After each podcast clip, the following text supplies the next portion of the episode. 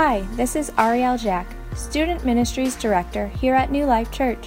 Thank you for joining our podcast today. I pray the following presentation encourages, challenges, and inspires you to take the next step in your faith journey. Enjoy the message. Today is our third week in our latest series about the story of David. Now, David, we've said it before, he's a complicated character. All right, he's complicated. And the reason that David is my favorite Bible character is because I'm named after him. That's the only reason. No, because I I think everybody who analyzes the life of David can say, I, I get I get that. I, I'm not perfect, but I want to be I want to be better. Uh, I'm not perfect, but I, you know, especially in the church world, men, I, I don't know how to do all this stuff, but I want to do what God wants me to do. I want to be that. And David is, is, is a great example of a man who was flawed, deeply flawed, but yet uh, lived his life in hot pursuit of the heart of God. So the big idea today is this. This kind of builds off of last week. As we enthusiastically face life challenges, we must trust in God to champion us while we pursue high moral standards. That's a, we're going to unpack that a little bit, uh, obviously. But the concept is we need to trust. Big words here. Trust God to champion us while we pursue high moral standards. Okay? As representatives of God, people are watching to see if we will maintain high moral standards, even in difficult times. If you put on the badge of Christian, people are going to watch you to see if you are going to act like one. Even your enemies or those who are antagonists, what is this? Antagonists.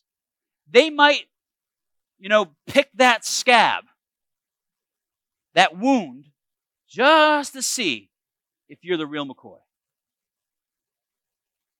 Okay? So we need to trust God to champion us as we, high, as we hold high moral standards. Today's message is entitled A Virtuous Heart. Now, why did I pick that word? I went all over the place trying to figure out the proper word for this title.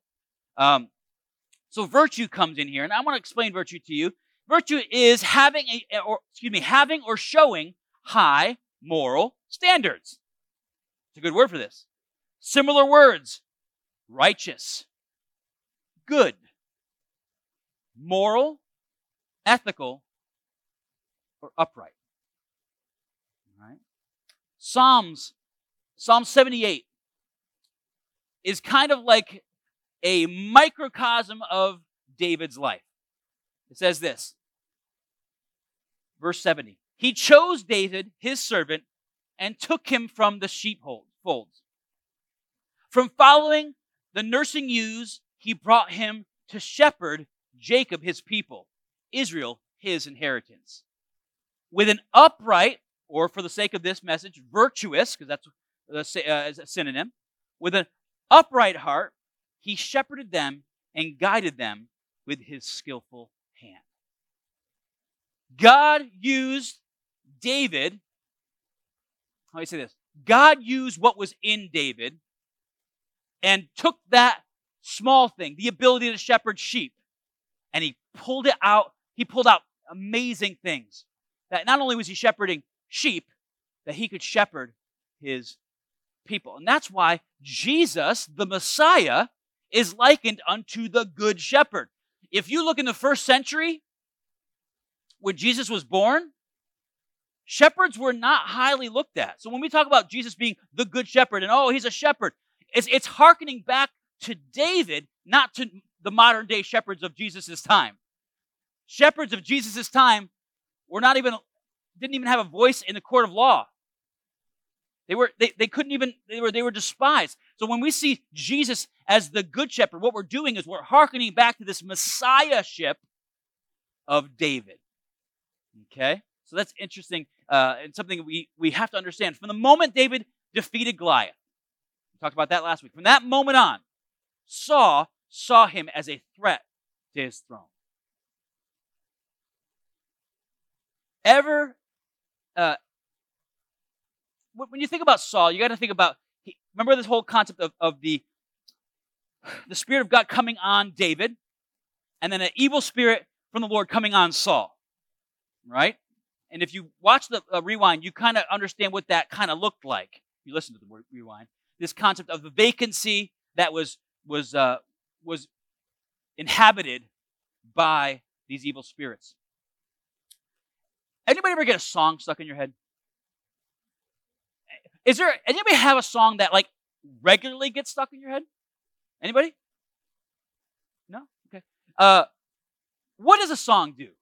When you have a song stuck in your head, what does it do to you? To me, it brings me back to that moment, right? It's like a song, when you hear a song on the radio, it's like, whoa, I just blinked out for a second and I was like in high school for a second.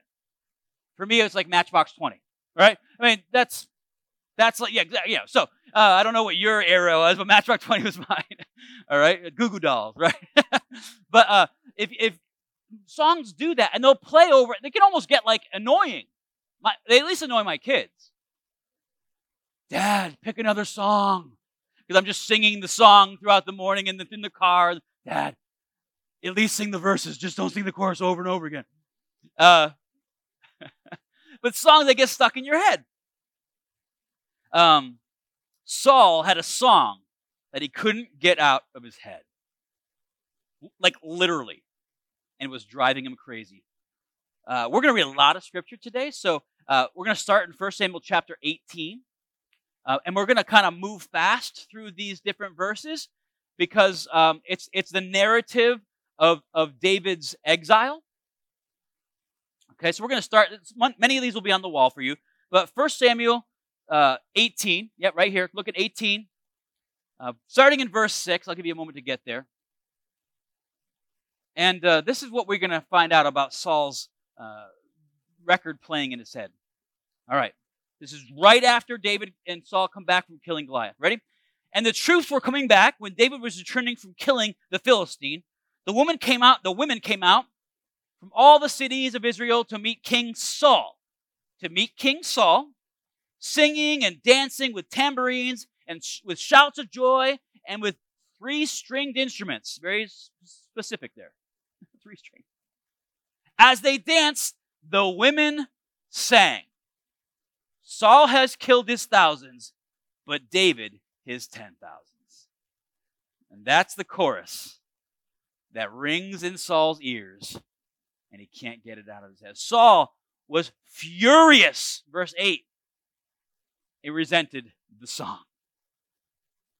So I believe that this evil spirit that tr- uh, tormented Saul played this song on repeat through Saul's mind over and over and over and over again. Okay, uh, jump to verse 12. Saul was afraid of David because the Lord was with David but had departed from Saul. So he sent David away from him and gave him command over a thousand men. And David led the troops in their campaigns. So he gave this, this young man an army to, to lead. And the in, implication here is that he wanted David to get killed in battle. Okay? So he didn't have the blood on his hands. And everything he did, he had great success because the Lord was with him. When Saul saw how successful he was, he was afraid of him. Saul has killed his thousands. David is ten thousands. Over and over and over. Jump to chapter 19. 1 Samuel 19, verse 9. But an evil spirit from the Lord came on Saul as he was sitting in his house with his spear in his hand while David was playing the lyre. Now, this is a this is a sign of some very disturbing mental issues on Saul's that are compounded by an evil spirit. It took the proximity of David, who had the Spirit of God in him, using the using music to soothe Saul to keep Saul from just going into uh, tirades and, and, and just going crazy. But this is David in the proximity of Saul. This is what happened. Saul tried to pin him to the wall with his spear. But David eluded him as Saul drove the spear into the wall. You think your boss is bad.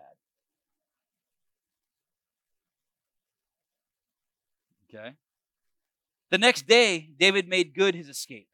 Saul sent men to David's house to watch it and to kill him in the morning. But Michal, David's wife, warned him if you don't run away tonight, tomorrow you will be killed. So Michal let David down through a window and he fled and escaped. Now, jump over to chapter 22. I know we're going quick. We're going quick through this. Now, David left Gath and escaped to the cave of Adullam. When his brothers, now the brothers that despised him, right? The brothers that despised him, the brother, uh, uh the father who di- kind of disowned him, right? When his brothers and his father's household heard about it, they went down to him there. They're like, okay, we see what you're doing. All those who were, listen to this, this is really kind of funny.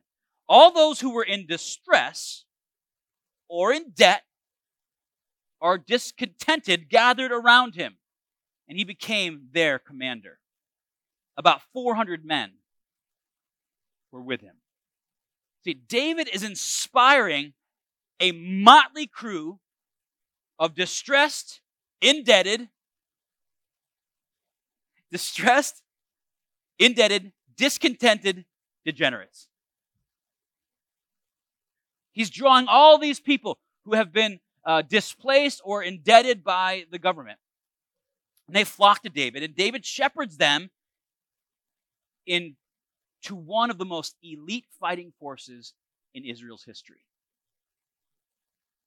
There's, there's, there's stuff about these mighty men that is just, it's almost fairy tale esque. These guys become this elite fighting force. But David was a shepherd, and God brought him out of the sheepfold to shepherd his people. And he used David's abilities to guide this motley crew of men and, and form them into something great. Saul is so incensed by this time that he just literally goes on a killing spree. He ex- executing anyone who would aid David, including, listen to this, including 85 priests from the town of, of, of Nod, Nob. They, they, they, they helped David and Saul had them murdered. And it, and it goes even further than this. Listen to this.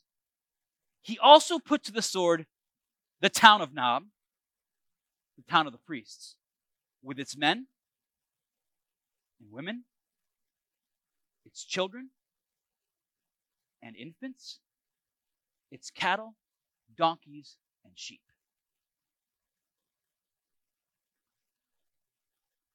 Saul is hearing David has killed his ten thousands, and it's driving him crazy.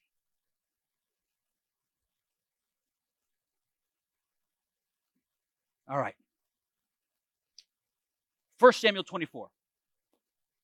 Open your Bibles. 1 Samuel 24. I want to read this to you. We're going to read the whole chapter. Because this is the main text for today. This, all that was just precursor. Here we go. Now, after Saul returned from a battle with the Philistines, he was told that David had gone into the wilderness of Engedi. So he took 3,000 special troops and went to search for him among the rocks and the wild goats of the desert. At the place where the road passes some sheepfolds, Saul went into a cave to go to the bathroom. It's in the Bible. Saul's bathroom habits are in the Bible. All right? Um, Saul went to the cave to use the bathroom, but as it happened, David and his men were hiding in his porta potty, so to speak. Right? David and his men are in the back of the cave. They're in the back, and Saul comes in And here's the interesting thing this is the only time and place where Saul would not have a guard. Think about it. This is the only time. This is the only place where Saul would be alone, completely alone. All the time he's surrounded by a king's guard. So he's vulnerable. Ready? Here we go. Now's your time, David's men whispered to him. Today is the day the Lord will take, uh, talked about when he said, I will certainly put Saul into your power. Do with, do, to do with what you wish. Then David crept forward and quietly slit Saul's throat. No, no, that's, that's, that's what. Saul's robe. Oh, robe. Robe. Sorry, I read that wrong. So David crept forward and quietly slit off the bottom of Saul's robe. But then his conscience began to bother him. I shouldn't have done it, he said to his men. It is a serious sin to attack God's chosen king in any way. These words of David persuaded his men not to kill Saul. After Saul left the cave and gone on his way, David came out and shout, shouted after him, My lord the king! And when Saul looked around, David bowed low before him. Then he shouted to Saul, Why do you listen to these people who will say that I'm trying to harm you? This very day you have, uh, you have seen this isn't true. The Lord placed you at my mercy back there in the cave, and some of my men told me to kill you, but I spared you. For I said, I will never harm him. He is the Lord's chosen king. So, what I have in my see what I have in my hand. It is the hem of your robe. I cut it off, but I didn't kill you. Doesn't this convince you that I am not trying to harm you? And I have not sinned against you, even though you have been uh, hunting me for my life. The Lord, this is important, ready? The Lord will decide between us. Perhaps he will kill you for what you've trying to do to me, but I will never harm you. As the old proverb says, wicked is as wicked does. But despite your wickedness, I will not touch you. And who is the king of Israel trying to catch anyway? Did he spend his time chasing one who is worthless as a dead dog or a flea? May the Lord judge as to which of us is right and punish whichever one is on who is guilty. He is my lawyer. He is my lawyer and defender, and he will rescue me from your power. Just just pause there for a second. He is my lawyer and defender, and he will rescue you from me from your power. Saul called back. Is it really you, my son David? Oh, see, his tone has changed here. My son David. Which he actually is because he married Saul's daughter. This is this is like Shakespearean. It's crazy. Then he began to cry. And he said to David, You are a better man than I am, for you have repaid me good for evil. Yes, you have been wonderfully kind to me today. For when the Lord delivered me into your hand, you did not kill me. Who else in the world would let his enemy get away when he had him in his power? May the Lord reward you well for the kindness you have shown me today. Can you see what's happening here? David's enemy is actually asking for a blessing of God on his head. That's crazy.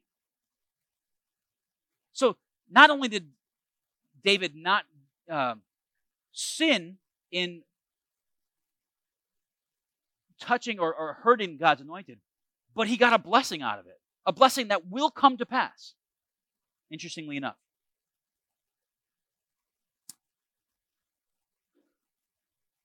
And now I realize that you are surely going to be king, and Israel shall be yours to rule.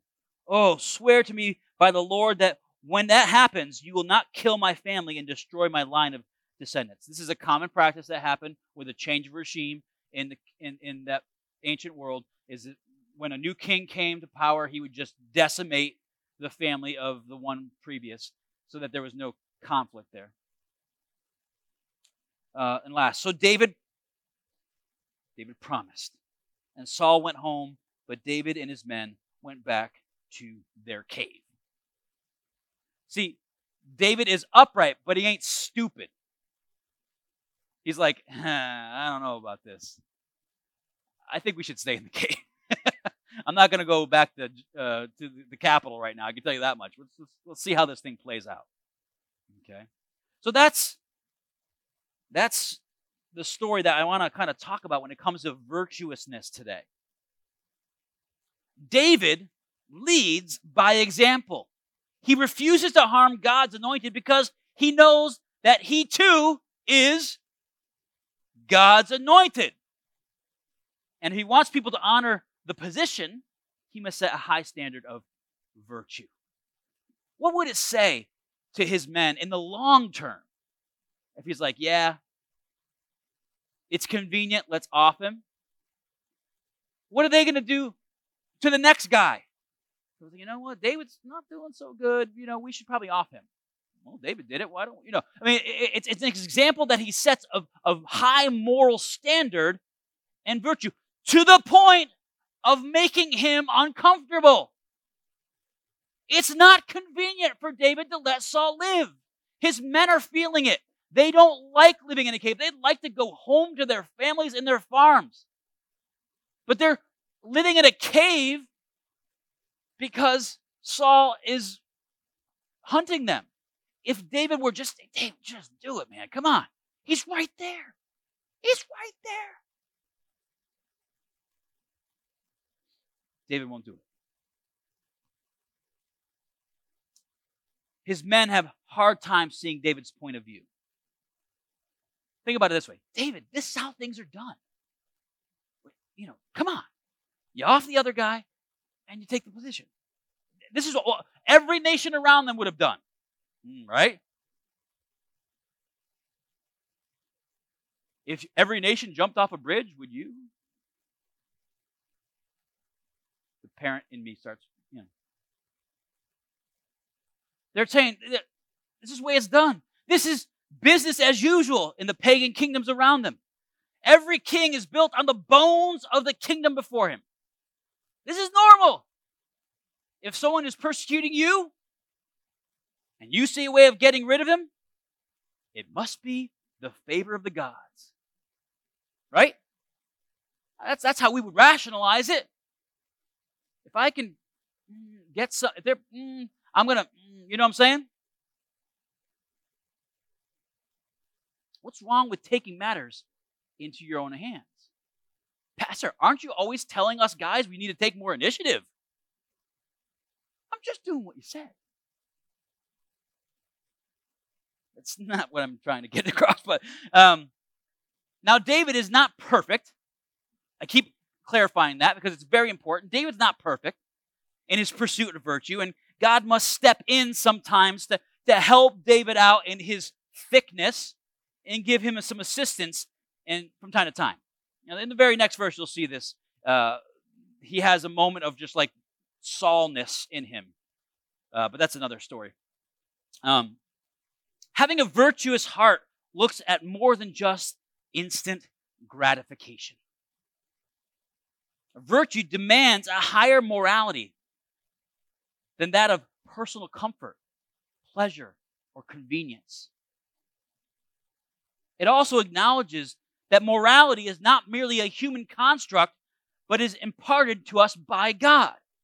He is the righteous judge. David says it to Saul. He says, Listen, if I'm wrong, if I'm wrong here, may God judge me. But I am not going to be the, the judge, the jury, and the executioner of you. Let God judge between us doing what is right is usually not the path of least resistance. I'm going to give you a little uh, uh little thing that you can like, kind of use as a rubrics for whether something's virtuous or not. If it's super easy, it's probably not. If this if this path is going to lead, man, I can if I can here, here, here, and here, boom, I'm not saying it always is the case, but I would check it. Check it. it the road of, uh, of, of pride and the road of self worth, road of all those things that lead, it's a very slippery slope. You can get easy, you can get down it pretty easy. But being virtuous is an uphill climb. It's trying to to um to look at life from a higher perspective. And no matter where we are in this on this climb, we can always go higher. It's, it's no one's going to be perfect on this outside of Christ. But it's always a pursuit. That's why we're talking about David being a, a man that's in hot pursuit of the heart of God. He's not perfect, but he's uh, he's just always trying to climb that mountain. Virtue is a mark of the one who is in pursuit of the heart of God. Philippians 2, 4 through 8 says this Everyone should look not at his own interests, but rather on the interests of others. You see that how that correlates? It's not just about you. Virtue says, I may have to deny myself in order to help somebody else. I may have to deny myself in order not to take retribution on somebody else. Virtue often is us looking on the on the um, the needs of others rather than our own. And then Jesus makes a high bar. Verse 5. Adopt the same attitude that is in Christ Jesus, who existed in the form of God, did not consider equality with God as something to be exploited. Instead, he emptied himself by assuming the form of a servant, taking on the likeness of humanity. And when he had come as a man, he humbled himself by becoming obedient to the point of death, even to the death on a cross. David could have said this in the wait, Samuel visited my house. He anointed me king over Israel. He took, he put his spirit inside of me and he took it out of Saul. It's time to cut more than hems.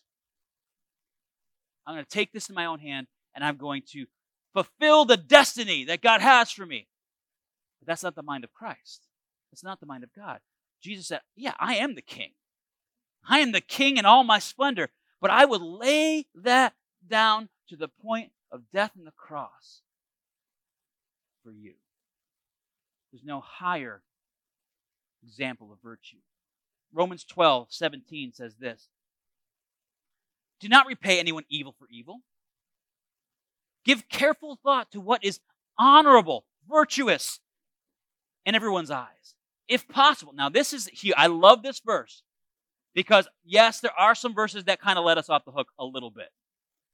All right? It says this If possible, as far as it depends on you, live at peace with everyone. It doesn't say that you will live at peace with everyone. Some people are going to be Saul in your life. No matter what you do, they're going to have a, a song playing in their head that you are not worthy of their care, love, and respect. Guess what? You can't change that. You can't control them. The only thing that we can do is control this. So, as much as if possible, as far as it depends on you, live at peace with everyone. Friends, do not avenge yourselves. Instead, leave room for God's wrath. Because it is written, Vengeance belongs to me, and I will repay, says the Lord. Now, that's a quote right out of Deuteronomy chapter 32 that is in that scripture. But what does that take? That takes us really practically trusting in God. If we don't really trust in God, if this thing is kind of a game to us, we don't really think God is involved in our lives or cares about us to the level uh, that He does, I believe, then we can't do these things. But if we really trust that God is our avenger, our defender, and our hope, then we can we can give it over. We can give it over and we can not retaliate. We cannot avenge ourselves. So you might ask me the question so, Pastor, am I just supposed to like let people walk all over me? No! Neither did David. Remember, he stayed in the cave. Right? He stayed in the cave. I'm saying if you're in a, a toxic situation and you have a problem, there's people against you, it is completely fine for you to try to find a way out of that situation. If there's an if there's abuse in your life right now, you don't have to take it in the name of Christ. You can you can leave that situation.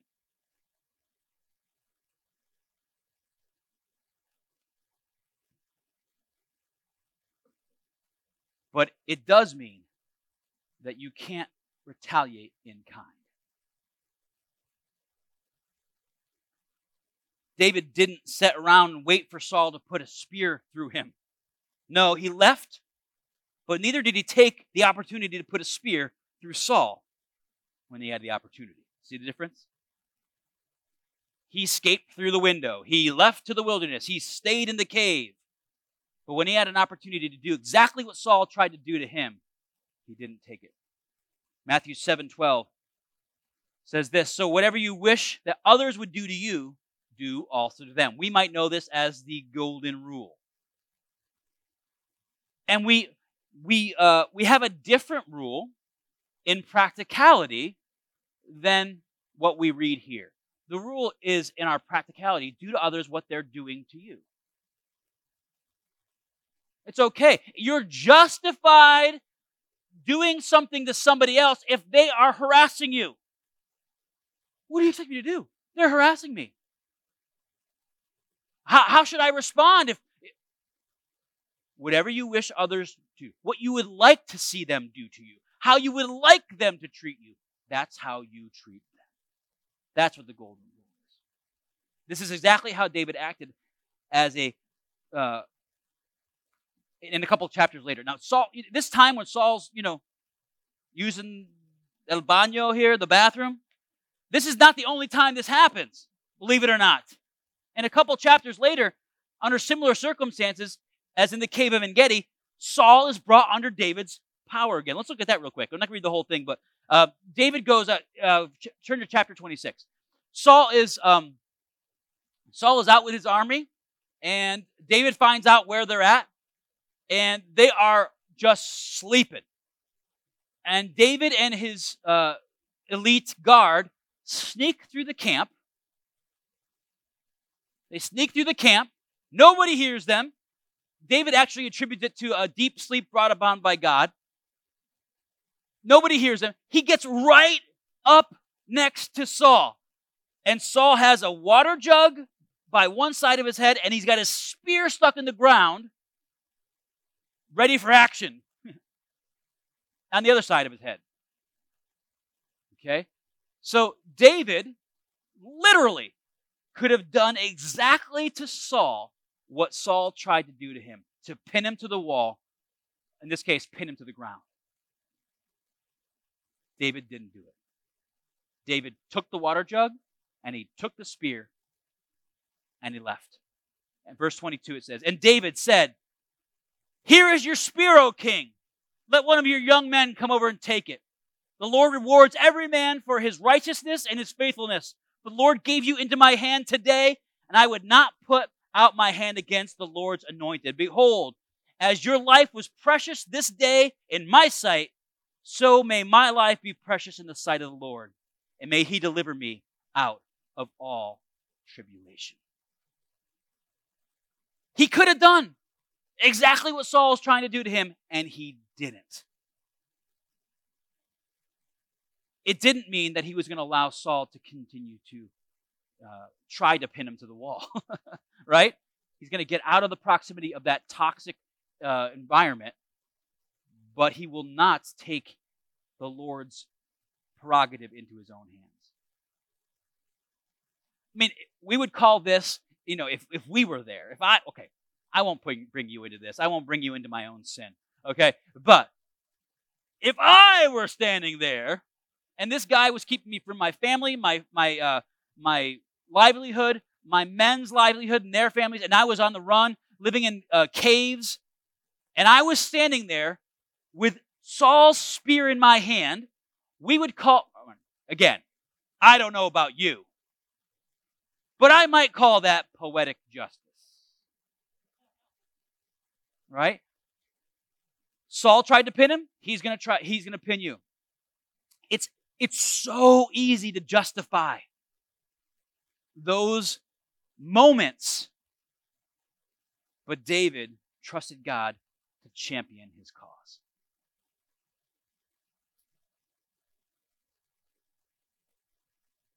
Saul had a song that was playing in his own mind over and over. Saul has killed his thousands, David his ten thousands. And that song drilled so far into his psyche that it drove him crazy. But David, see, David had a had a better outlet. David actually could write songs. So instead of just having that one song that somebody else told you, David wrote his own songs. And he played them over and over again in his own mind. Let me read one to you as we close this message down today. This is the heart of a man after God's own heart in, in this circumstance. Psalm 59. It's entitled God Our Stronghold, a song of David when Saul tried to kill him. That's what it's called. Number one, rescue me from my enemies, my God. Protect me from those who rise up against me. Rescue me from evildoers and save me from men of bloodshed. Because, look, Lord, they set an ambush for me. Powerful men attack me, but not because of any sin or rebellion of mine. For no fault of mine, they run and take up a position. Verse 16. But I, but I will sing of your strength, and I will joyfully proclaim your faithful love in the morning. For you have been a stronghold for me, a refuge in my day of trouble. To you, my strength, I sing praises. Because God is my stronghold, my faithful God. Put that song on repeat. Put that song on repeat. It's a totally different heart. Yes, the enemy's coming against me, but you are my stronghold. I will rest in you. I will go to you, and I will let you fight for me. Why? Because you've always been faithful. You've always been faithful. God, I thank you for this day. God, I pray for my brothers and my sisters in this room today. Because this is such a practical message. And the fact that we deal with this every single day of our lives. We're always going to come against uh, uh, come up against people who are going to try to tear us down or, or make us uh, try to defeat us in some way or shape or form or, or bring us down. Yes, we might not be pinned to the wall with a spear, but it feels that way sometimes,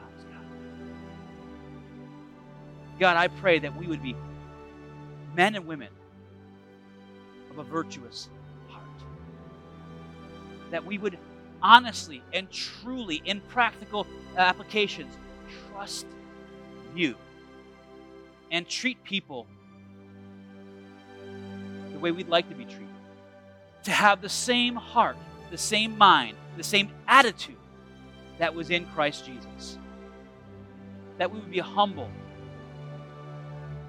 That we would elevate you even in the moments of our own difficulty. That we would not seek the easy path, but Lord, that we would seek to be a virtuous people, putting others above ourselves. This is not an easy ask, God, and it can only be accomplished when your Spirit rests on us. Send your Spirit Empower us to do the things that we cannot do on our own. We give you praise and glory. In Jesus' name, amen. Amen. I hope you enjoyed our podcast today. To find out more about New Life Church or to plan a visit, go to our website at discovernewlife.org.